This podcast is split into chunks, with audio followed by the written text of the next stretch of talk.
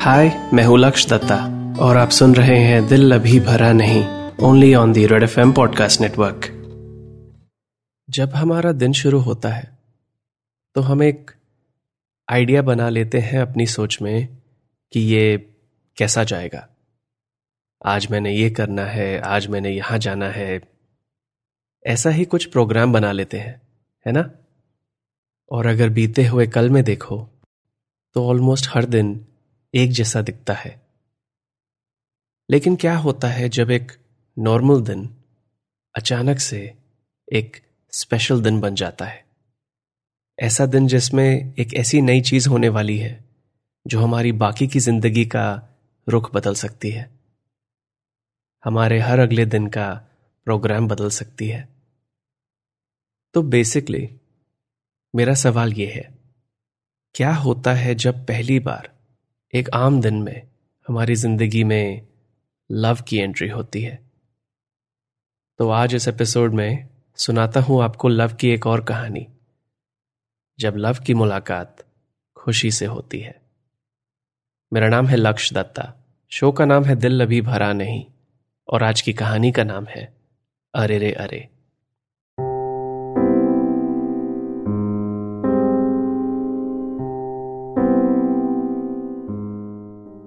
Friday July twenty second twenty sixteen शाम के पाँच बजे। इस कहानी की हीरोइन का नाम है खुशी। खुशी सत्ताईस साल की है। एक पीडियाट्रिशियन है। और अभी एक मिनट पहले उसे पता चला है कि उसकी मॉम ने उसके लिए एक लड़का पसंद किया है।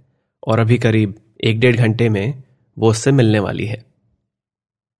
खुशी वैसे बड़ी दिल्ली में ही हुई है। लेकिन पिछले चार साल से मुंबई में काम कर रही है। वो दिल्ली वापस आई है अपनी बचपन की बेस्ट फ्रेंड की शादी अटेंड करने।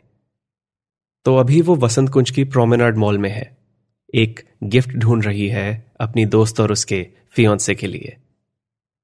दिल्ली वापस आने से पहले से ही खुशी को पता था कि जब वो इस शादी की वजह से यहाँ आएगी तो उसके पेरेंट्स उससे उसकी शादी के बारे में पूछेंगे।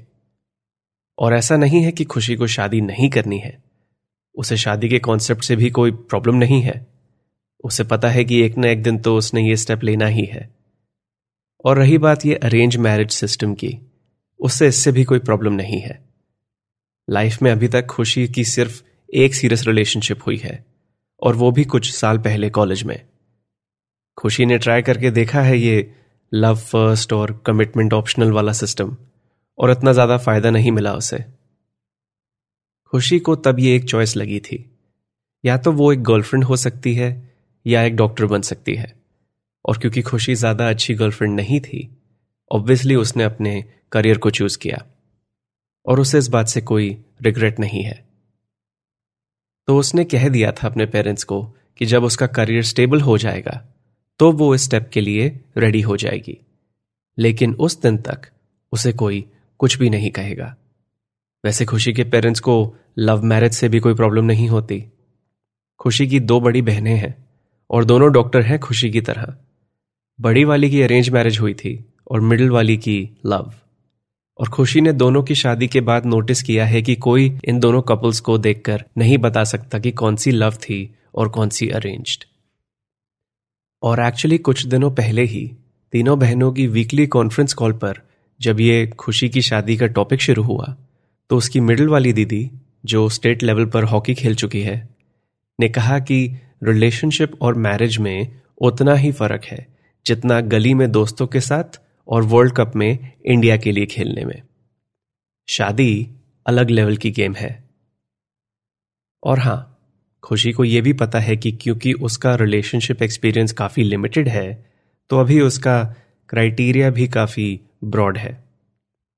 और क्योंकि हर साइंटिस्ट मल्टीपल एक्सपेरिमेंट्स करता है किसी थ्योरी को टेस्ट करने के लिए इसलिए खुशी को लगता है कि उसे भी कम से कम दस लड़कों से तो मिलना पड़ेगा। एक अच्छा कंसेंसस बनाने के लिए कि कैसे टाइप के लड़के अरेंज मैरिज में इंटरेस्टेड होते हैं। और उनमें, और ये लव फ़र्स्ट और कमिटमेंट ऑप्शनल वाले क्राउड में कितना फ़र्क है। क्योंकि इसी बात की मेन क्यूरियोसिटी है खुशी को। कि ऐसा तो नहीं कि ये अरेंज मैरिज वाला क्राउड अलग ही होता है? मतलब उसके फ्रेंड्स और कॉलीग्स में तो ऑलमोस्ट सब लव मैरिज टाइप के हैं। और उनमें से तो खुशी को अब तक सिर्फ़ दो अच्छे लगे थे। एक को डेट किया था तो अच्छा लगना बंद हो गया। और दूसरे ने खुशी से पहले उसकी कॉलेज रूममेट को डेट कर लिया। फिर उसकी रूममेट ने उसे डंप कर दिया और फिर उसके बाद खुशी का उसमें इंटरेस्ट खत्म हो गया। खुशी के अंदर एक आवाज़ यह भी कह रही है कि ऐसा भी हो सकता है कि वो हर टाइप के लड़के से ऑलरेडी मिल चुकी है और शायद प्रॉब्लम खुशी के टेस्ट में है, लड़कों में नहीं। लेकिन इस आवाज़ को खुशी ज़्यादा भाव नहीं देती है, क्योंकि अपने टेस्ट को डाउट करना मतलब अपनी आइडियल्स और लाइफ चॉइसेस को डाउट करना। और खुशी इन बातों पर ज़्यादा फोकस नहीं करती, क्योंकि वो अपनी पर्सनैलिटी से ऑलरेडी काफ़ी खुश है। अगर इन नए टाइप के लड़कों से मिलकर भी उसे कोई पसंद नहीं आता तो एक अच्छी डॉक्टर की तरह खुशी अपने आप को ऑब्जेक्टिवली डायग्नोस करेगी और बीमारी जानकर, उसका इलाज कर कर फिर से एक नई थ्योरी बनाएगी। तो इन अ वे यही उसकी थिंकिंग थी अरेंज मैचेस से मिलने के लिए। लेकिन ये थिंकिंग खुशी के एक्सपेरिमेंट की तरह अभी तक सिर्फ़ थियोरेटिकल थी। और जब आज अभी थोड़ी देर पहले खुशी की मॉम ने उससे कहा कि वो उसे अपनी कॉलीग के बेटे से मिलाना चाहती हैं, और वो अभी उससे मिलने यहाँ मॉल पर आ रहा है। तो अब खुशी को रियलाइज़ हो रहा है कि थ्योरी का प्रैक्टिकल टेस्ट नज़दीक है। और इस प्रैक्टिकल पार्ट के बारे में खुशी ने अपनी थ्योरी में एक चैप्टर क्या, एक पैराग्राफ भी नहीं लिखा। और टेक्निकली ये पहली डेट ब्लाइंड भी है। वो उसके बारे में कुछ नहीं जानती। और जिसके बारे में तुम कुछ भी नहीं जानते लेकिन हो सकता है कि एक दिन पूरी तरह जान लो, इस जान पहचान की शुरुआत कहाँ से होती है। खुशी अपनी मोम को एक टेक्स्ट मैसेज डालती है, पूछने के लिए कि वो उसके बारे में क्या जानती हैं। उसकी मोम का रिप्लाई आता है जिसमें लिखा है कि वो 28 साल का है, उसने इकोनॉमिक्स ऑनर्स किया है डी से, कुछ साल एक स्टार्टअप में काम किया है और अभी अपनी MBA कर रहा है। और कुछ नहीं भेजा उसकी मॉम ने। ना कोई नाम, ना कोई फ़ोटो। लेकिन वो इंफॉर्मेशन मिल भी जाती तो ये सब सिर्फ़ उसकी लाइफ के फैक्ट्स होते। वो सच में कौन है? ये सब उसके नाम, उसकी शक्ल, उसके काम से नहीं पता चल सकता। वो क्या सोचता है, क्या चाहता है? ऐसे सवालों के जवाब एक मीटिंग से मिल सकते हैं क्या? बाकी लोग कैसे कर लेते हैं ये? जब खुशी की दीदी अपने हस्बैंड से मिली थी तो उन्होंने तो आते ही हाँ कर दी थी। खुशी ने जब पूछा कि ऐसा क्या हुआ जो वो शोर थी, तब उसकी दीदी ने कहा था कि वो शोर नहीं थी, लेकिन इतना समझ गई थी कि वो दोनों सेम पेज पर थे और आगे की कहानी साथ में लिखना चाहते थे। खुशी को तब ये बात इतनी समझ नहीं आई थी, लेकिन अब उसे दिख रहा है कि ये बात इस अरेंज सिस्टम की काफ़ी सही है कि इसमें दोनों साइड से क्लियर होता है कि दोनों क्या चाहते हैं। कि दोनों इंसान बेसिकली एक घर खरीदना चाहते हैं और उस घर के लोन के लिए कोसाइनर ढूंढ रहे हैं। वैसे खुशी प्रेफर करती है लाइफ को ऐसे सिंपल एग्जाम्पल्स में डालना। और इस एग्ज़ाम्पल में घर एक मैरिज है और वो लोन उनकी कमिटमेंट जितना वो दोनों मिलकर घर में इन्वेस्ट करेंगे उसकी वैल्यू उतनी ही बढ़ेगी। जितनी अच्छी इन्वेस्टमेंट करोगे, उतना ही ज़्यादा फ़ायदा होगा। इसलिए एक अच्छे कोसाइनर को ढूँढने के लिए अच्छा क्राइटेरिया और सिलेक्शन प्रोसेस होना चाहिए। और खुशी के दिमाग में इस लॉजिक की बहुत सेंस बनती है। इवन दो उसकी बेस्ट फ्रेंड जिसकी लव मैरिज वाली शादी है इस हफ़्ते, इस बात पर हंसती है। शायद इसलिए क्योंकि उसके होने वाले हस्बैंड के पापा ऑलरेडी तीन अलग देशों में घर बना चुके हैं। खुशी को अपनी मेहनत का फल चाहिए, चाहे जितना भी टाइम लगे। खुशी में बहुत पेशेंस है। तभी तो नौ साल इन्वेस्ट किए हैं अपनी पढ़ाई और ट्रेनिंग में, और अब उसका करियर अगले तीस से चालीस साल तक सिक्योर है। और खुशी एक्सपेक्ट करती है कि वो जिससे भी शादी करेगी, वो भी सेल्फ मेड टाइप हो। जो लगता है ये लड़का है तो प्लस पॉइंट मिलना चाहिए इसका ना? खुशी अपने इन सब लॉजिक को शादी के कॉन्सेप्ट में अप्लाई कर सकती है ना? खुशी का फ़ोन फिर से बज होता है। उसकी मॉम का टेक्स्ट है और उन्होंने उस लड़के की एक फ़ोटो भेजी है। और खुशी का रिएक्शन है ओके मतलब एक्सपेक्टेशंस तो कुछ थी ही नहीं। तो ऑलरेडी काफ़ी ठीक लग रहा है। स्माइल तो अच्छी है। लगता है एक्सरसाइज भी करता है।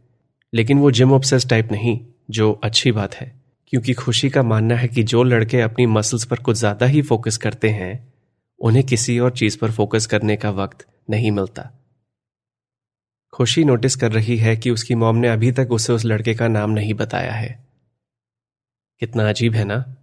किसी के बारे में सोचना उनसे बिना मिले सोचना कि वो कौन है, कैसा है अच्छा है कि नहीं, उसके साथ बनेगी कि नहीं। और फिर उसकी फ़ोटो देखना, ये जानते हुए कि एक पॉसिबिलिटी है कि वो उसका लाइफ पार्टनर बन सकता है। कुछ ही सेकंड में ये सब सोचना, बिना उसका नाम जाने। खुशी अपनी मॉम को याद दिलाती है कि वो अभी तक लड़के का नाम नहीं जानती है और जल्दी से उसे उसका नाम बता दे। सवा छह हो गए हैं। उसकी मॉम ने कहा है कि वो साढ़े छह तक पहुँच जाएगा। खुशी अब एक कॉफ़ी शॉप की तरफ़ चल रही है और रास्ते में कपल को हाथ पकड़े देख उसके दिमाग में वो सवाल आता है जो उसकी अभी तक की लाइफ में उसने सिर्फ़ थ्योरी में ही सोचा है। इस पूरे प्रैक्टिकल एग्ज़ाम का सबसे आसान और सबसे बड़ा सवाल।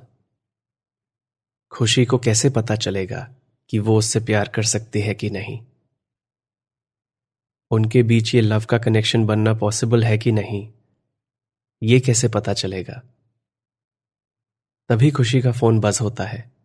उसकी मॉम का टेक्स्ट आया है, जिसमें लिखा है खुशी के एक सवाल का जवाब। जिस लड़के से वो मिलने वाली है, उसका नाम है लव।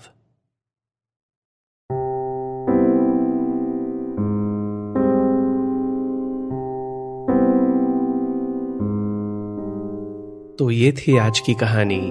अरे रे, अरे, कैसी लगी आपको? मुझे बताइए इंस्टाग्राम पर at L A K S H Y A dot D मेरा नाम है लक्ष्य दत्ता शो का नाम है दिल अभी भरा नहीं, जिसे आप कभी भी कहीं भी सुन सकते हैं, रेड एफ़ इंडिया की ऐप में या अपनी पसंदीदा पॉडकास्ट ऐप में। पिछले तीन एपिसोड से मैं आपको लव की तीन कहानियाँ सुना चुका हूँ। उसकी कहानी के तीन किरदार से मिला चुका हूँ। वैसे लव से एक बार पहले मिल चुके हो आप, इस शो के पहले एपिसोड में, जब वो सिर्फ़ दस साल का था। और अब लव बड़ा हो गया है। वक्त आ गया है फाइनली लव का खुशी से मिलने का। लव की लव स्टोरी का क्लाइमैक्स आ रहा है दो पार्ट्स में। तो मिलता हूँ आपसे अगले एपिसोड में, जो होगा पार्ट वन और जिसका नाम है, दिल तो पागल है।